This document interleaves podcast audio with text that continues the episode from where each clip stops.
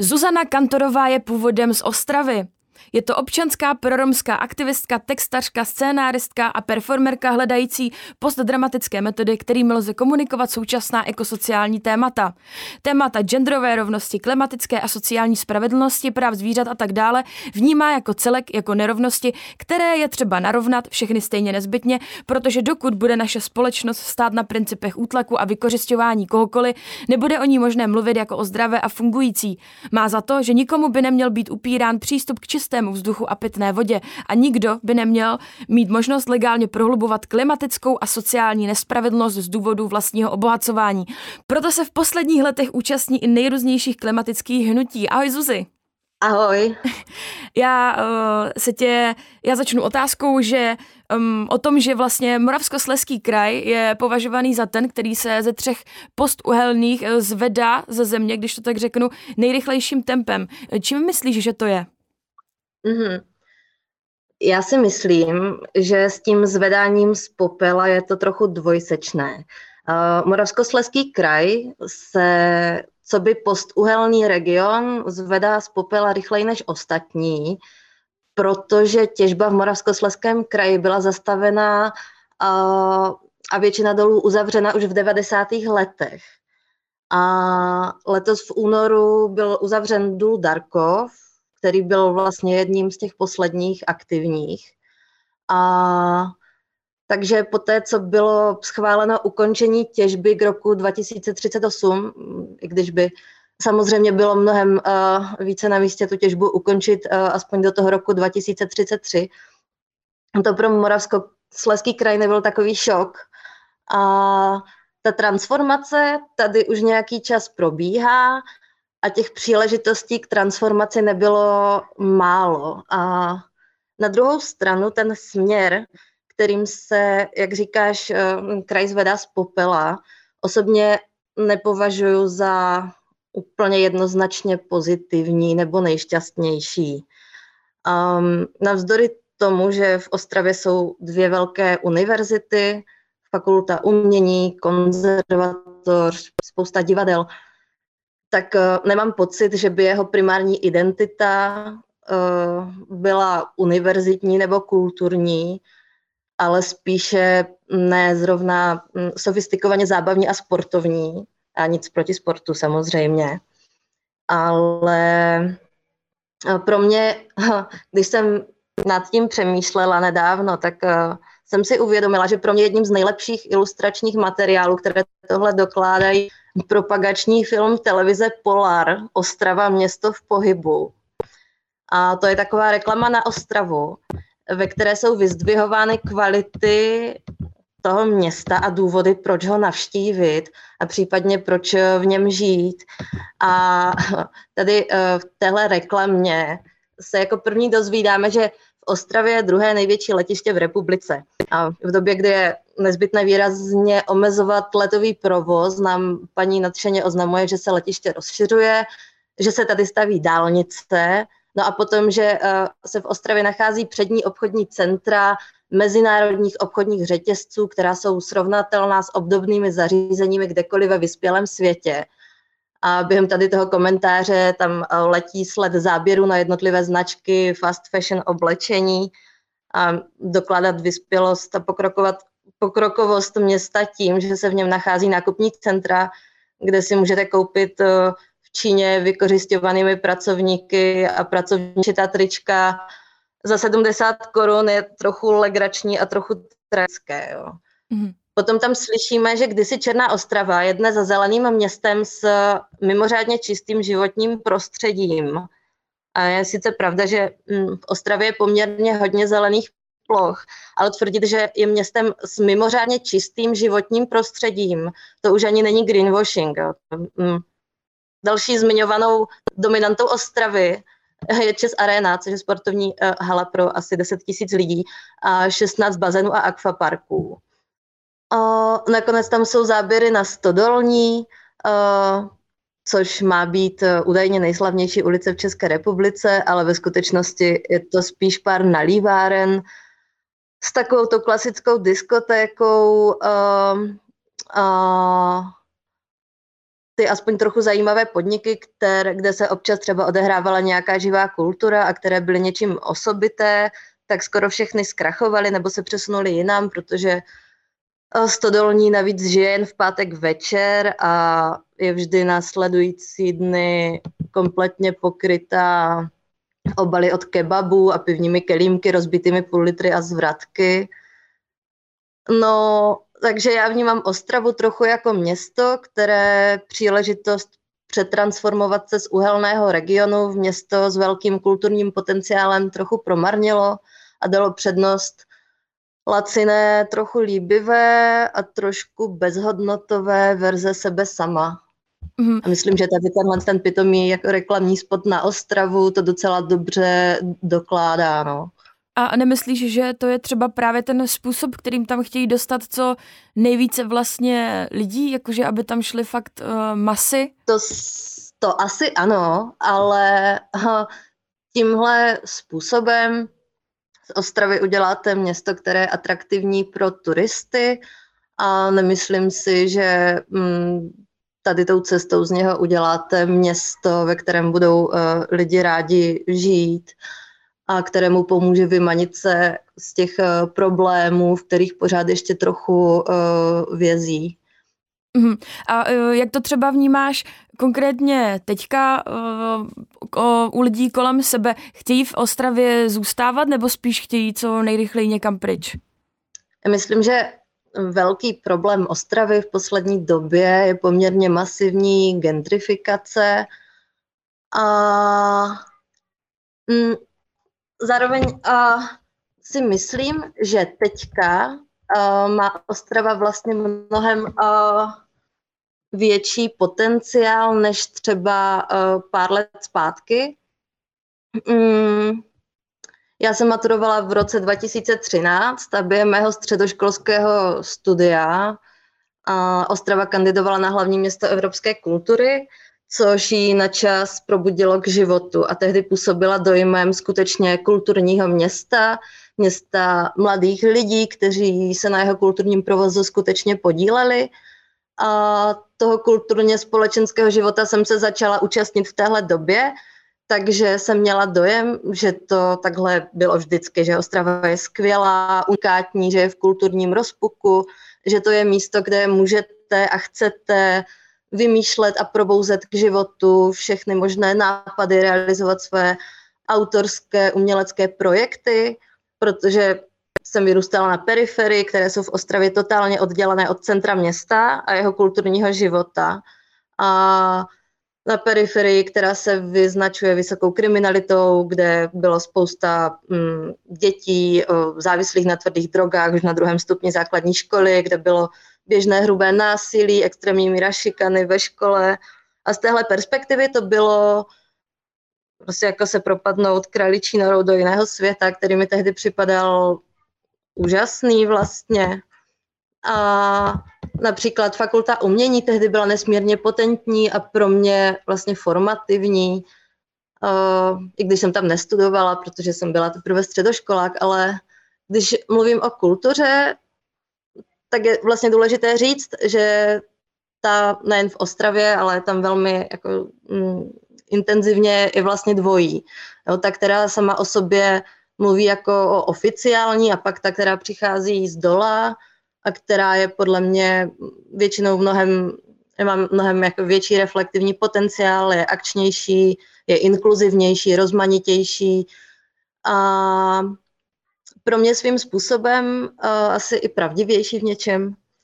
A na fakultě umění byla tehdy velmi silná generace výtvarníků s velkým interdisciplinárním přesahem různými směry, dělali spoustu skvělých happeningů na téma ostravského ovzduší, zpracovávali sociální témata, příznačná pro Ostravu, Moravskoslezský kraj. A zatímco ta oficiální kultura neustále nostalgicky vzpomínala na tu hornickou minulost a sentimentálně opěvovala, romantizovala ty důlní aktivity a neustále vyzdvihovala to, že uhlí a hornictví je ta naše primární identita. A tak ta v uvozovkách druhá, která ve skutečnosti jako není samozřejmě o nic méně oficiální, tak ta experimentovala, hledala, reflektovala, dělala to skutečně živé umění, které přinášelo život do celého města. A festival veřejného prostoru Kukačka, Galerie Kaluš, produkčně dramaturgická činnost Martina Klimeše v Domě umění, ale taky počátky kulturního provozu v prostředí dolu Hlubina, předtím, než se teda ta oblast kompletně gentrifikovala a stala se místem konání komerčního festivalu Colors of Ostrava, vernisáže, koncerty ve skvělém prostoru antikvariátu Fiducia, synergie všech těch prostorů a lidí, kteří je tvořili a podíleli se na nich, byla tehdy, mm, se dala vzniknout něčemu fakt uh, jako zajímavému a smysluplnému. A jenže poté, co ta kandidatura nevyšla, tak to bylo, jako by se najednou všichni stáhli v duchu poslední zhasne a spousta prostorů projektu končila nebo se přeměnila v něco, co už eh, pro mě třeba nebylo zajímavé nebo ideově úplně v souladu s tím, kam jsem chtěla směřovat. A pak na Ostravu padla taková divná kledba. Na Karolině vznikl ten obludný obchodák, který kompletně vlastně zdestruoval život historického centra města. Najednou se tam zavíraly tak dva kultovní podniky za měsíc, všude zely prázdné výlohy s nápisy for rent a v neděli se hlavní náměstí, Ostravské Masarykovo náměstí, proměnilo v město duchu, kde nebyla ani noha. A všichni mý kamarádi najednou odešli do zahraničí nebo do Prahy a do Brna a já jsem tam hrozně chtěla zůstat a nevzdat to s tím městem. Ale vydržela jsem to jenom chvíli, než jsem kompletně vyhořela, protože se ukázalo, je vlastně je obrovská propast mezi běžnými obyvateli Ostravy a tou malou hrstkou lidí, která se pokoušela o nějaké aktivity, které by to město trochu pozvedly. A nikdy se nám nepovedlo natchnout ostravské publikum pro jiný typ kultury, než je ta úplně konvenční.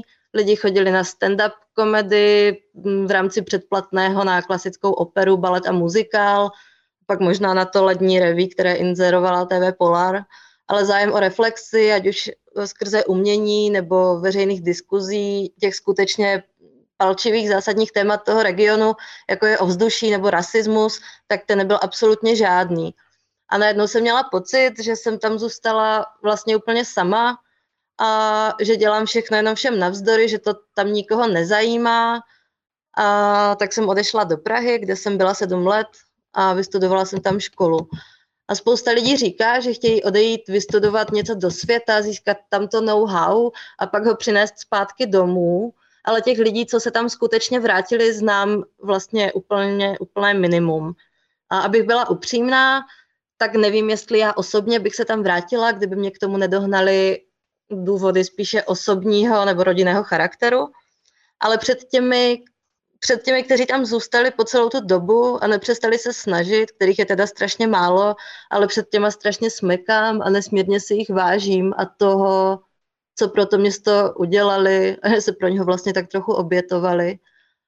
Že odejít od tam je strašně snadné. Je snadné jít do Brna, kde je deset veganských eh, podniků na každém rohu a nevládky, které se zabývají vším od klimatu po gender, nebo samozřejmě do Prahy, která je obrovsky kulturně pestrá, kde má každý své místo a děláte cokoliv, tak si tam vždycky najdete to svoje publikum. Ale když jsem se po sedmi letech do té Ostravy vrátila, tak jsem byla vlastně strašně příjemně překvapena, protože se tady sformovalo několik skvělých spolků, hodně mladých lidí, kteří tady v té době, kdy já jsem tady byla, nebyli, protože asi byli prostě ještě na základce, a kteří začali dělat skvělé věci. A já jsem najednou začala mít trochu výčitky svědomí, že jsem Ostravu tak hanila vlastně ty poslední roky.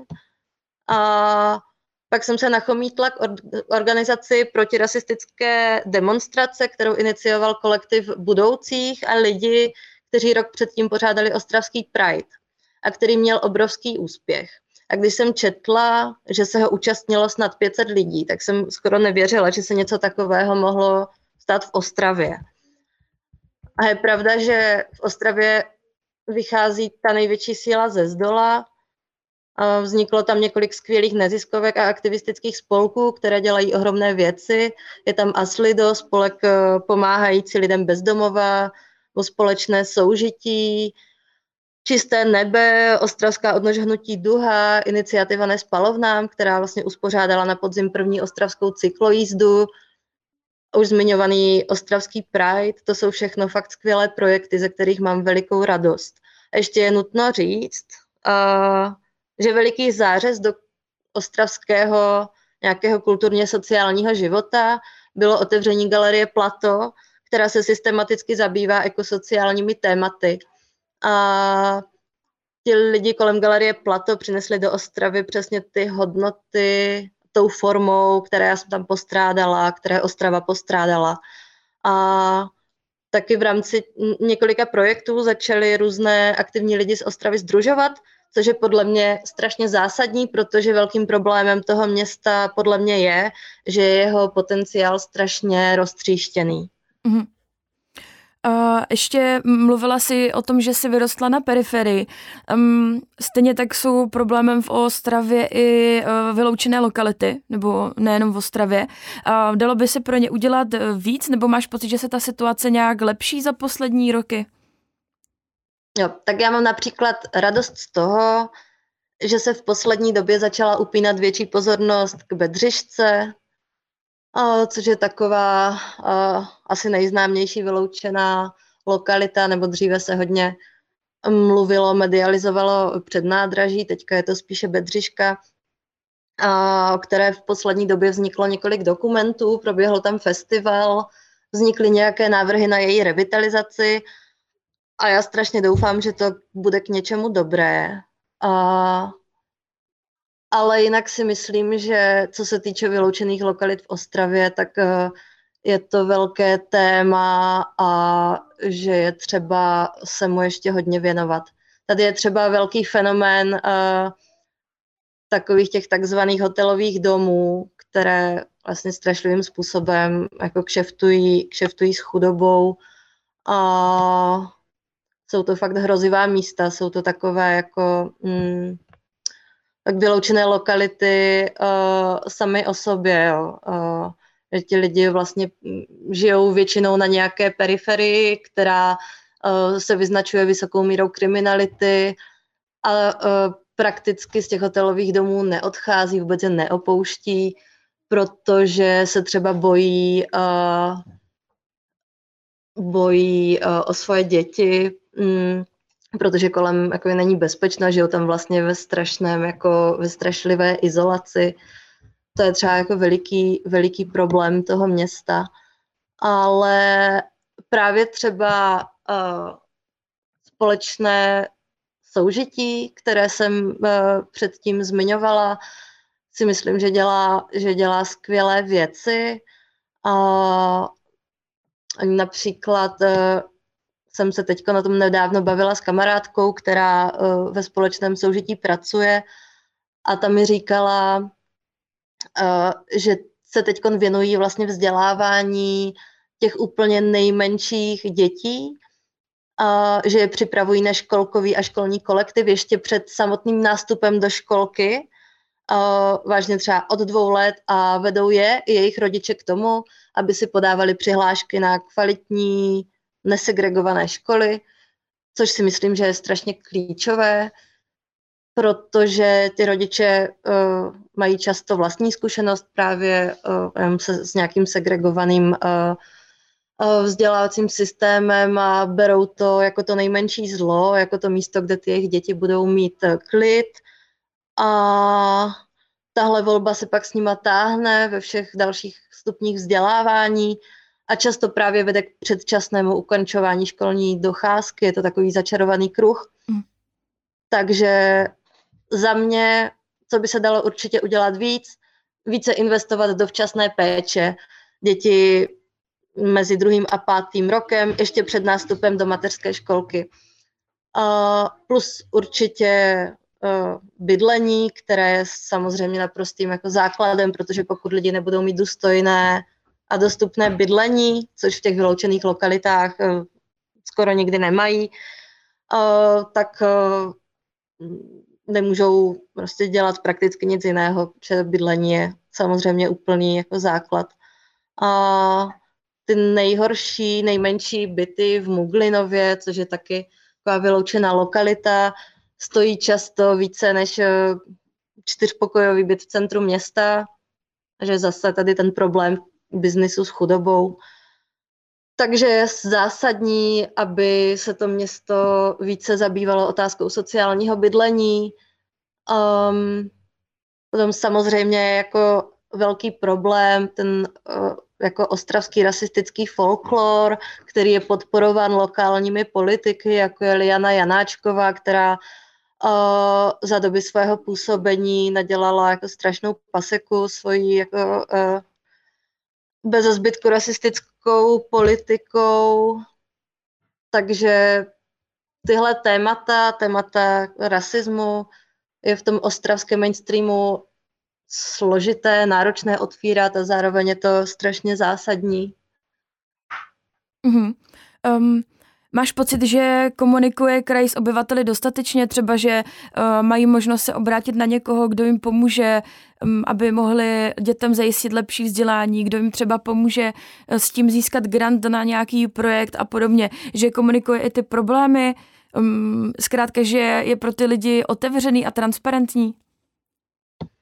No, myslím si, že je to přesně naopak, že uh, problémy tady té kategorie lidí uh, jsou vlastně systematicky vytěsňovány a úplně na okraj a že vlastně nikoho moc nezajímají a že je vlastně poměrně složité s tím městem navázat nějakou funkční smysluplnou komunikaci. Myslím si, že tohle je určitě velký problém a že je to zároveň taková jako složitá situace, se kterou moc nevím, co si počít. Mm.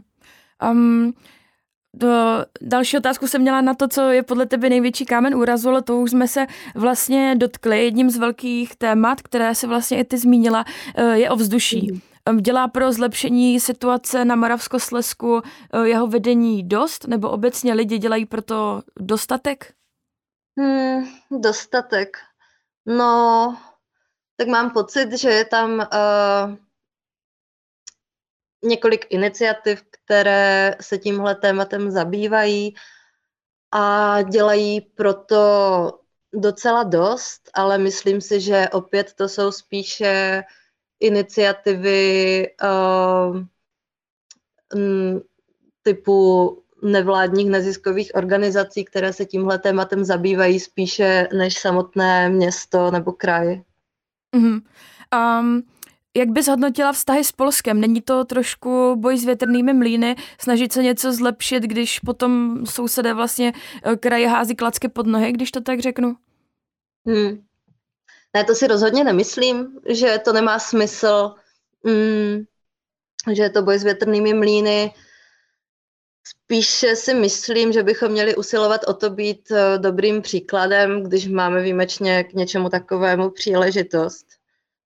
Uh, mě samozřejmě velmi trápí směr, kterým se poslední roky Polsko ubírá, a to zdaleka nejen eh, kvůli jejich uhelné politice a přístupu k životnímu prostředí, a jak pořád eh, opakuju, tak ekologická sociální témata jsou spojené nádoby.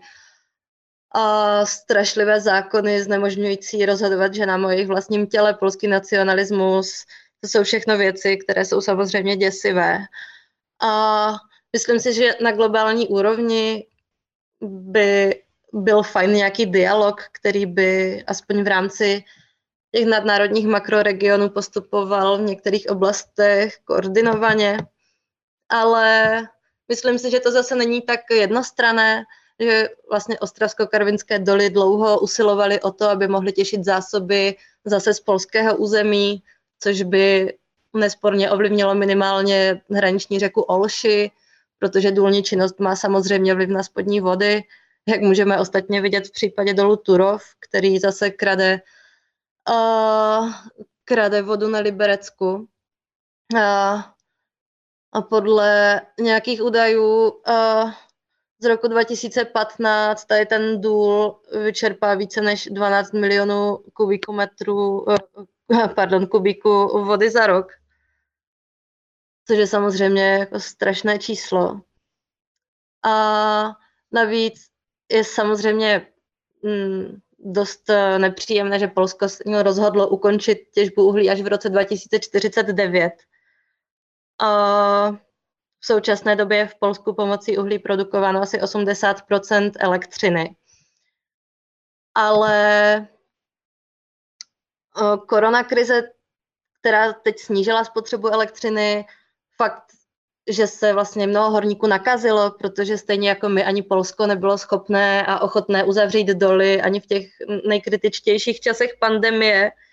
I to, že emisní povolenky jsou čím dál drahší, to všechno doufám ještě povede k přehodnocení tohodle uh, tristního data. A klimatičtí aktivisté klimatická hnutí, která tlačí na to, aby byla těžba ukončena pokud možno okamžitě, nebojí se riskovat vlastní kůži a střety se zákonem, se hrály a stále hrají významnou roli v boji s fosilním průmyslem. A já doufám, že tahle velká vlna mezinárodní solidarity ještě pořád může pomoct, eh, aspoň tady s tím datem třeba pohnout. Mm-hmm. Já ještě se chci zeptat jenom, um, co si myslíš o Fondu spravedlivé transformace, jenom pro posluchače, um, uvedu, že je to uh, fond pod záštitou Evropské unie, který uh, dává spoustu peněz na to, aby se situace v bývalých uhelných krajích nějak narovnala a ty jakožto člověk, který do toho vidí, který se o to zajímá a vlastně um, vyvíjí nějakou aktivistickou činnost, uh, určitě do toho vidíš třeba líp než my lidi, kteří to sledujeme de facto zpovzdálí. Takže jaký je tvůj názor na Fond spravedlivé transformace? A já nevím, jak moc vidím za zákulisí Fondu Spravedlivé transformace. Jenom uh, vím, že často tohle bylo hodně diskutované téma uh, v různých aktivistických, ekologických, klimatických kolektivech. Protože nás samozřejmě trápila tahle otázka, co teda, až se zavřou všechny ty doly, tak co se stane se všemi těmi lidmi, kteří jsou v nich uh, zaměstnáni. A Fond spravedlivé transformace je naprosto jednoznačně uh, jako ne, nezbytný, jo? Nebo ta, ten koncept toho, čím by měl být, tak to, je, to je naprosto zásadní. A Teď samozřejmě uvidíme, to teď nikdo z nás neví a já se neodvažuju to plně predikovat, jak to, jak to bude v praxi vypadat. Já osobně doufám, že to nedopadne jako v tom dokumentu Nová šichta, který byl uvedený loni na uh, DokuFestu v hlavě, ve kterém uh, se vlastně program Ostravsko-Karvinských dolů rozhodne rekvalifikovat eh, horníky na programátory a ten jeden, eh, jehož osud ten film sleduje, který je naprosto neuvěřitelně neúnavný v samovzdělávání a hledání práce v tom oboru, si nakonec asi po roce opravdu každodenního enormního úsilí a neustálého odmítání ze všech možných stran tak eh, dosáhne na to, že háže na nějaký web nějaké produkty eh, na nějakém e-shopu a myslím si, že jako je fakt naprosto výjimečný a že drtivá většina těch horníků, kteří ten rekvalifikační kurz absolvovali, takže potom nic, eh, co by souviselo s tím oborem, nedělá. Um, ale ta spravedlivá transformace je naprosto zásadní a teď je důležité, aby se, aby se to dostalo nejen, nejenom k těm velkým hráčům, ale i k těm menším podnikům, subjektům, pro které je to ale zároveň mnohem složitější, protože uh, sepsat ten projekt uh, není jednoduché. Uh, mají na to jenom měsíc, což je strašně málo času. A jediné, čeho se, nebo jediné, čeho se bojím nejvíce, je, aby to zase nedopadlo tak, že si ty peníze přerozdělí zase jenom těch pár nejsilnějších a nejbohatších. A taky toho, aby ta transformace byla komplexní, aby to vlastně neproběhlo v tom duchu, že se hm, nevím, uhlí nahradí plynem, ale aby šlo skutečně o pozitivní a smysluplnou transformaci. Mm-hmm. Uh, tak uh, to je od nás nebo ode mě uh, asi vše. Moc díky Zuzi za tvoje názory i za tvůj vklad. Mm, taky díky.